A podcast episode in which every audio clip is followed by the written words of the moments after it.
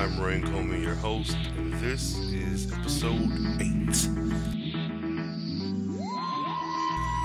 Now, uh, this will be a slightly shorter episode today, um, diving right into a couple news pieces. The first female Doctor Who in over 54 years. It's fantastic news. Uh, last Sunday, BBC announced that Jodie Whittaker would take on the mantle as the new Doctor Who, the first woman uh, in the 54 year history. I will say, completely honest with you guys, I have never seen, no, that's a lie. I've seen one episode of Doctor Who, uh, maybe four years ago, and like a lot of things, the first impression or it takes a minute to get into, I didn't allow myself to have that minute. So I understand that this is a milestone, a big thing let's clap for. But I never got into Doctor Who.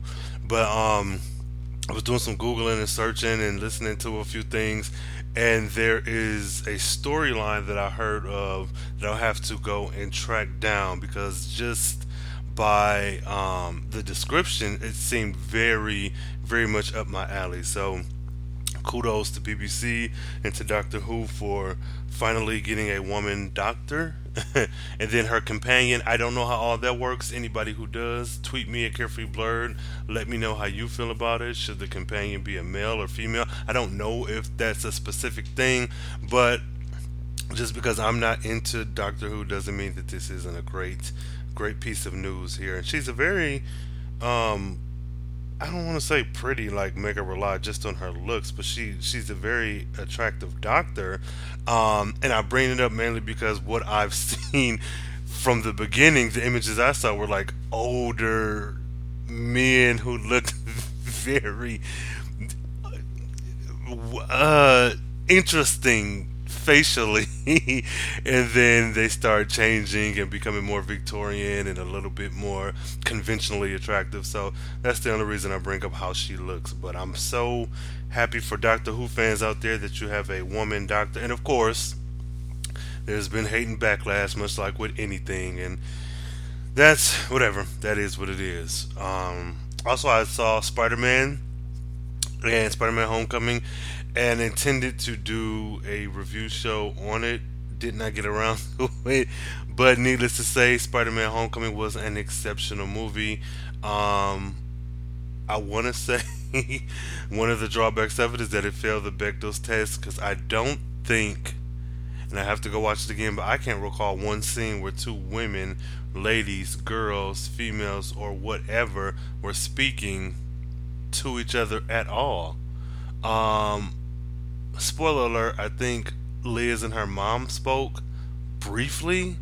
Um, if I'm wrong and you know right off the bat, again, tweet me carefree blurred because I can't recall exactly, but I don't, I don't think two ladies spoke to each other at all. And if they did, I think it was about Peter. But that's that. Uh, and then moving on. Oh, amazing news! So, Strangers in Paradise. Tony Moore, the creator of, uh, of Strangers in Paradise, the like 25 year old comic that, oh my god, was one of those things where when I first got into comics, it was the Superman, the Batman, the X Men, and all that. But then there were these fringe books like Gen 13, like Strangers in Paradise, that had more kind of adult, um, adult themes in them from time to time. Strangers in Paradise was like watching a soap, was reading a soap opera, and as a kid, I didn't understand not understand. I didn't grasp the idea of serial books like X Men had a one, two, three, four, five, and six. I would just pick up whatever. So when it came down to me realizing, oh well, this is how they run. It's not just a book that just comes out. There's a story to be told. Strangers in Paradise was one of those books where I think I may have got like at a flea market or at, you know a bookstore in a dollar bin or a quarter bin or something, and I had a few issues just laying around. Over the last few years, I think I've gotten the whole collection from like an omnibus to a few trades to like some um I don't know what you call them like the smaller books that look like like a little notebook you'd write in. But I, I want to say I have the entire run of Strangers in Paradise over like maybe seven to ten different like books book styles or whatnot. And I, I'm trying to carve out some time to sit down and actually read through it because that it may very well be a horrible read for me, or it might be the best thing since sliced bread. I, I know that I enjoyed it before. The artwork alone, and even though Strangers in Paradise was a black and white book, it was so clean, so crisp, so simple. And I remember once, and for anyone under the sound of my voice who is a Strangers in Paradise fan, this may or may not be funny to you, but I remember reading Strangers in Paradise and um, seeing the love triangle going on there, and like, okay, this is like a soap opera, like a primetime drama. And then I picked up one issue randomly, and there was like one of the main characters tied to a chair. There was this woman who looked like a big ass, like Amazonian foot soldier, and she was like waving guns everywhere. Like, it was this, it was a complete, like total departure from what I thought the book was about, and that right there made me want to read it even more. But again, being a kid with no money of my own and having to rely on the kindness of family members, I didn't get the full run until recently. So I'll be diving into that. Um, Terry Moore also has the book Echo, Rachel Rising, and Motor Girl. I am currently collecting Motor Girl. I think Rachel Rising and Echo are those runs are completely done. Um, and one of those is being, I think, piloted for a TV show. Don't give me the line about which one it is, but I know I read somewhere that one of his series is. It might be Strangers in Paradise, hell. Um, but Motor Girl, about that woman um, who's a vet with that, uh, not a veterinarian, she's a veteran, and she has like a little shop that she works on cars with with her gorilla friend, like who's literally a gorilla. so um, yeah, I'm a little behind on a lot of my reading, but you know, sue me. So Motor Girl, um, what I've read with the reviews online, it's been really good. I want to say it's up to issue seven, seven or eight now. I know I have them all boxed up somewhere. So if you're reading Motor Girl uh, and you have thoughts and opinions, please tweet me at Carefree Blurred. Um, also, Strangers in Paradise will return in January of 2018. And Terry said that the the book is returning and it's coming right up on the heels of its 25th year anniversary. So kudos to him and congrats and good luck to him and anyone else who's like diehard waiting for uh, for these characters to come back. So it's a really good book from what I read. So I'm gonna take a quick little break and then come back with the pool.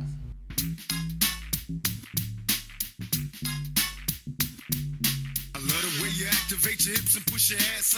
Got a brother wanting so bad I'm about to pass out. Wanna dig you, and I can't even lie about it, baby. Just alleviate your clothes, I'm the fly about it. Catch you at the club, your hips have got me feeling. Body me, but I. Now if you wanna roll with me, then here's your chance to 180 on the freeway. Catch me if you can.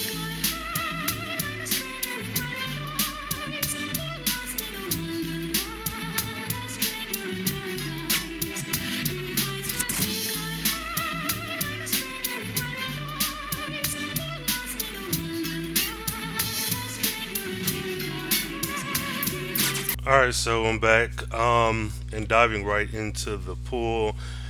Like I said, this episode will be a little shorter because I really wanted to get my thoughts out on this one particular issue. I won't be covering three, I'll just be covering one. X Men Gold number eight. Now we have Secret Invasion or Secret Empire or whatever going on at Marvel right now.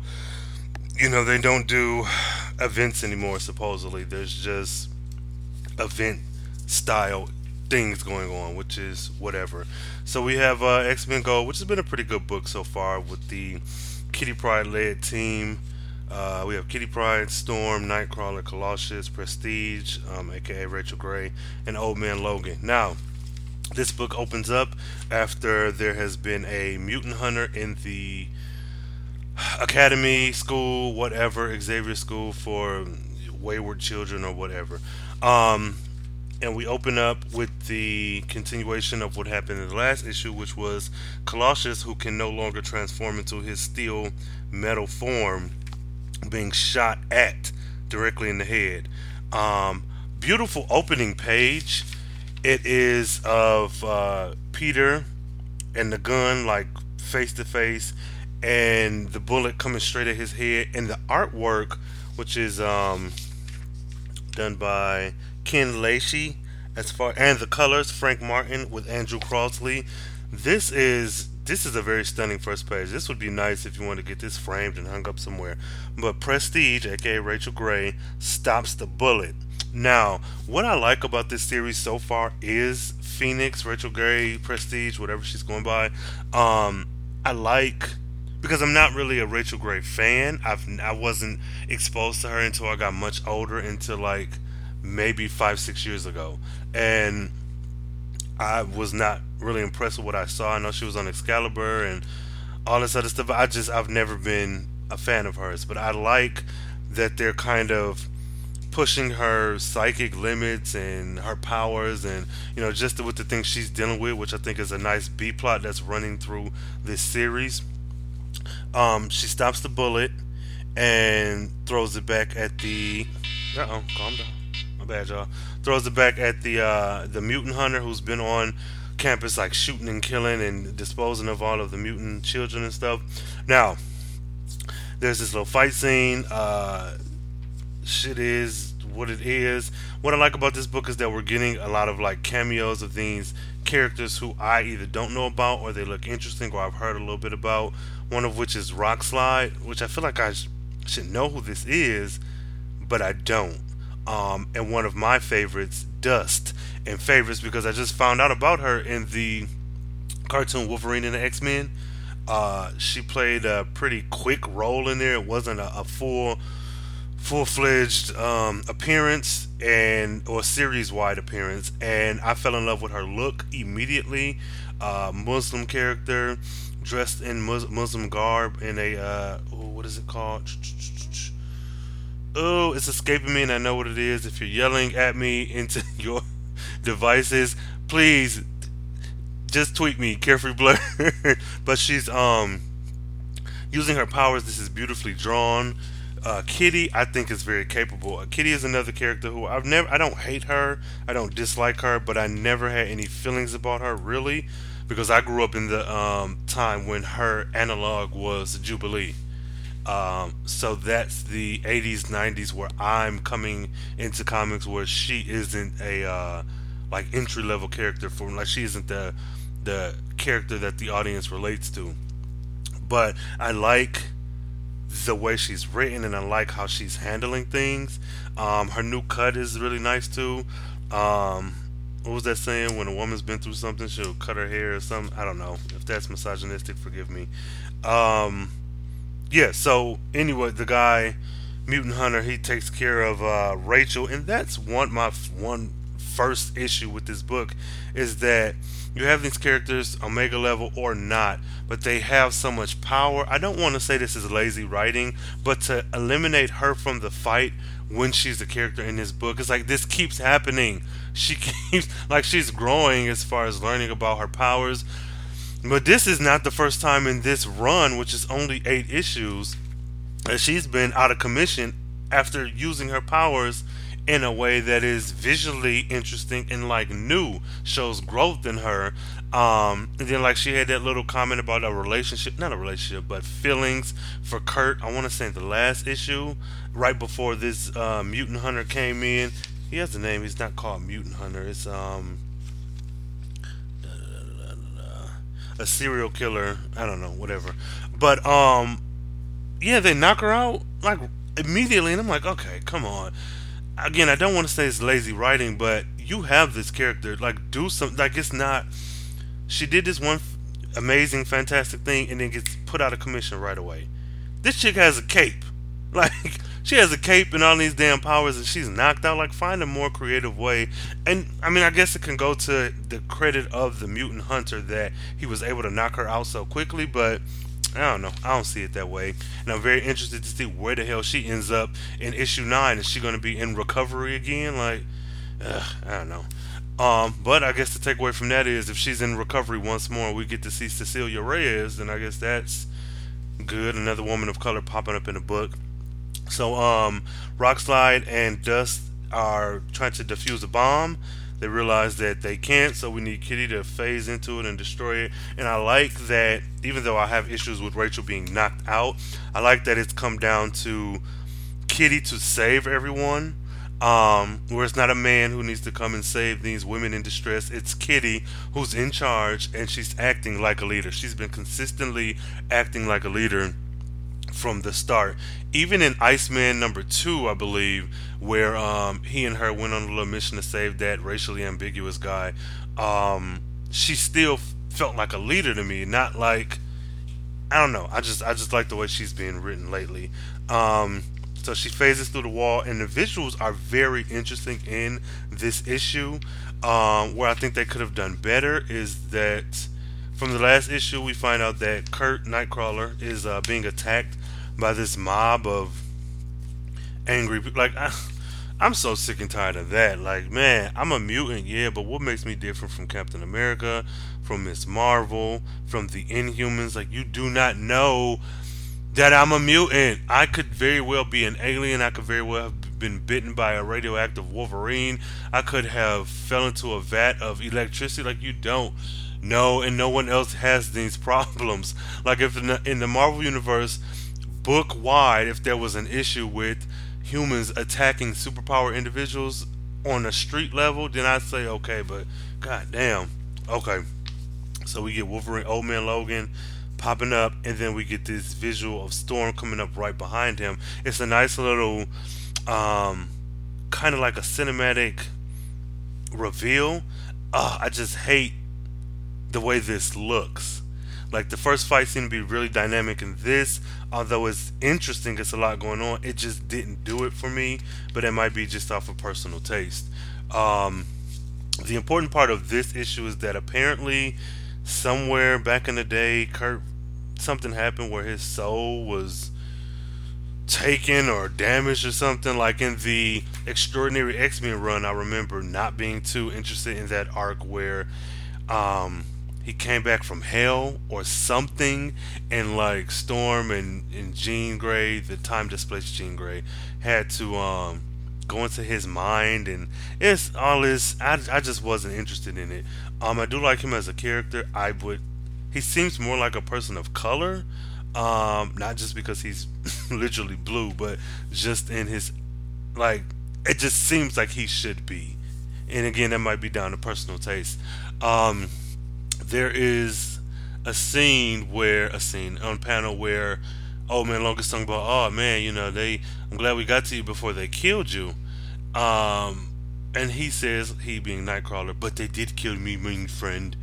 But because I escaped from heaven, heaven wouldn't let me back in. I'm like, girl, this motherfucker and his uh, his Catholic face has always been like very um very much a part of his character, which is cool.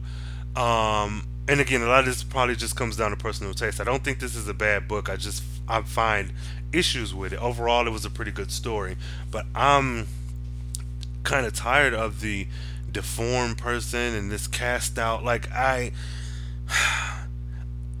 I get what's going on, and I it's believable, but I feel like maybe he isn't getting the maybe he now I want to say a solo series, but I need more because I don't know. I just I like Nightcrawler as a character, but I'm just not really feeling him lately. And when I say lately, I mean over the last like three or four years. I haven't. I've been like, okay, he's interesting, the happy-go-lucky elf, but I'm not really into it.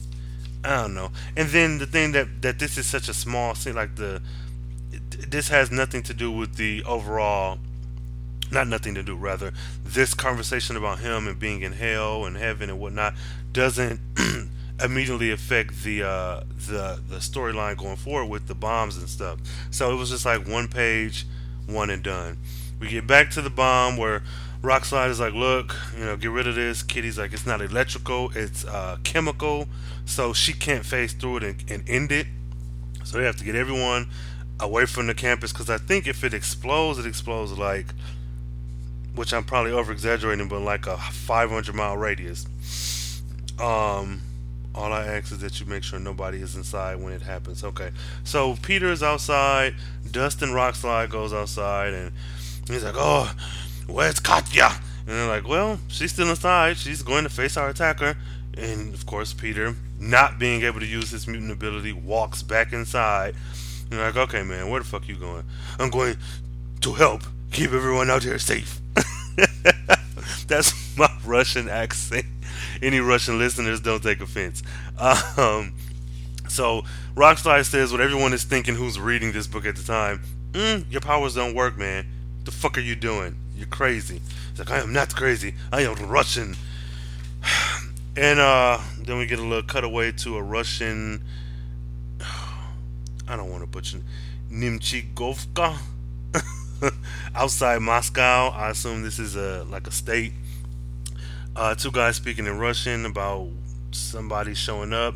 Then somebody is the hand, the catch-all Asian bad guys who Marvel uses to, I don't know, show that Asians are evil and they're ninjas and that's it. I don't know. Right after that, since Kitty's um, powers are like knocked out, she's using a sword and she goes to remind everyone that she is a ninja. She's a shadow cat, which that's all fine and good. So she gets to fighting the mutant hunter. Um, Pixie, I believe this girl name is white woman, pink hair, pink butterfly wings or insect wings. Uh, they get to fighting. He dampens her powers with this gun. She's using her sword. This is a very good fight scene. I feel like the artwork is really good. Um, the colors too. It like it comes off as nighttime. It's not some excessively bright um, looking uh, uh, palette or whatever. It's it's dark. It's nice. So the the faceplate is knocked off, and we see that this is a black man. I feel like this person is probably someone significant, and I just don't know. Um, if you've read X Men Gold issue eight and you know, please hit me up and let me know. Um, but my issue comes in right here at the end. So they're they're arguing. The faceplate is knocked off. He's using a gun. She has her sword, and there's a conversation that they have, which is Kitty says you're not running away. He's like, shut up and drop your sword. She drops her sword, and her.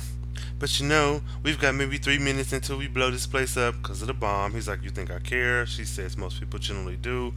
Um, he says everyone's. She says everyone's evacuated by now, and he says, not you, their leader. And this place, it's a symbol. So, being sarcastic, you know, they're talking. He says he has to get rid of the evil of mutiny. She says, We're not evil. And he says, Tell that to my wife and son. No, you can't because they're dead. They died right here, right where you dropped this mutant house because of mutants. You fight like giants with the power of gods and you don't care. You don't fucking care about the ants who get trampled underfoot. He didn't say fucking, but you get it. Um, how many evil mutants have you fought? How many times have you saved the world, but never ever bothered to ask about the people lost to collateral damage. This is an interesting scene. I would like to see this played um, on screen some kind of way. I don't like the way it ended because Kitty says to answer this question too many times. You're right. We save the world and we move on and we figure whatever it is we've done is enough that someone else will handle the cleanup. It's selfish and it's negligent, but what you're doing is permit is premeditated. It's deliberate, which makes you more evil than I'll ever be. Now, this is my issue right here. When someone is being racist and being violent towards you as a person of color, they're bad. Now, when you react violently to defend yourself, all of a sudden it's, yeah, what he did is bad, but violence begets violence, and you shouldn't do this, and you shouldn't do that, and such and such. Who in the fuck gave you the right to police how I respond to being attacked? If you push me and I turn around and stab you, you are not in control of the way that I react to being attacked. So if you cussing me out, you call me stupid, I call you, oh, you dumb motherfucker, this, then the third, everything but a child of God. You can't police the way that I respond to defending myself. Premeditated and deliberate this is, but I've had an issue with X Men. I've had an issue with this kind of white gaze that's going on where it is true. I like that they're getting down to the meat of these things that are happening. Like he said, this house was dropped literally on top of my family when you relocated from wherever the fuck you came from to Central Park, a park that is populated by people that was once populated by people of color that were ran out by white folks just deciding that they didn't need that space anymore. Affluent white folks, no mind you, that just. Hmm, for her to say that you're just as more evil than I'll ever be, I'm like, bitch, what? Are you fucking serious? X Men have been fighting wars and massacres and evil guys and bad doers and this and that for years. And like you said, not once has someone stopped to say, hmm, well, we kind of fought at the Statue of Liberty and maybe killed a couple hundred thousand people, but that's okay because Magneto is in jail. Like, what? Are you serious? So I empathize with, of course, the quote unquote bad guy. His reasoning and what he's doing, we. he's come off as a villain and it's bad because he's killing these mutants and we, you know, we empathize with them and they're the ones being attacked here. No. His family had a house dropped on them like this was some fairy tale. They don't bounce back from that. Like, what is he supposed to do? Sit here and cry? And that's it? This man did something about it, and I'm all for it. So I'm all for him. This I'm on his side. Kitty, this whole you're more evil than I'll ever be. Bitch, are you serious? She's serious. No, you are. Like I, I don't know. I had so many thoughts going through my head when I read this. It was just like, are you, are you fucking serious? Like this is I don't know. I don't know. Even if this man wasn't black, I would still feel the same way. But the fact that he is, is it's just like they went far enough to address that this place was dropped on a place where there was tons of people, and that's that. And you made him out to be the villain, but is he? Re- I don't know. So he pulled the trigger, and of course Peter jumps in the way to save this damseled white woman in distress. Like, whatever. This is so. I don't know. He's uh, Rockslide comes in, knocks him out. Uh, I was, I'm really uninterested with the rest of this. Um, uh, Detective Mahoney, a black man, arrests him. hmm. So whatever. So the final page. Um, there is, it looks like Kitty is served with papers. This is an invitation from Congressman Zellman to testify before the subcommittee concerning H.R. 372, which is a bill currently pending in the House. It's called the Mutant Deportation Act. I'm all for it. I don't even like I like that this book is attack attacking is addressing like real world real world things. So even though I have my feelings on them dropping this house in Central Park and Central Park being Seneca Village from before, the very fact that this writer Marc Guggenheim is addressing these things, I think it's very um it's very interesting because it's not just this cosmic level threat that you're dealing with. It's also um normal stuff, which makes this a better book than um, than some other iterations of X Men I've read, or a more relatable or down home street level book. Um, I'll backtrack and say, how the hell she gonna say that he more evil than her when it seems like hell this black man family been gone, but then you're gonna turn around and not have an issue. Uh, the only issue we seem to have had in the history is that Grey as Phoenix wiped out that damn planet full of beings that were some made up something like, eh, sorry you lost your lives, but you aren't real. You aren't people. So no, but that's um that's it. I just really had like a reaction to reading that. Like, how entitled are you? Bitch you but you're more evil than I am? Uh no. No, he's not. just like if anything happens to a fellow X-Men, if I accidentally dropped the house on a Wolverine and he actually died this time, someone will be after me. So don't act as if eh, whatever. Um, the other two books that I got was Luke Cage issue three entitled Power Man Go Home. Um, I have the first two issues probably locked up in a box somewhere along with my uh, Strangers in Paradise and my Motor Girl issues. So I'm not even going to fake like I read that yet. And Wildstorm issue six by Warren Ellis and Jon Davis-Hunt. Uh, Wildstorm is another book that I am collecting because it has a little uh, numbering up to 24, two years worth of issues for this run, I assume, and I have yet to get past issue three. So forgive me, but I had to get my thoughts out about this damn X Men Go. So um, again, catch Carefree Black Nerd on Sundays and the pool bi-weekly, weekly, whenever I can find time to sit down and discuss. so thanks for listening. Uh, keep this conversation going. Hit me up on carefreeblacknerd at gmail.com. Twitter, the quickest way to reach me at carefreeblurred. Um, shit, the pool. so catch you back here next time. Same nerd time, same nerd station.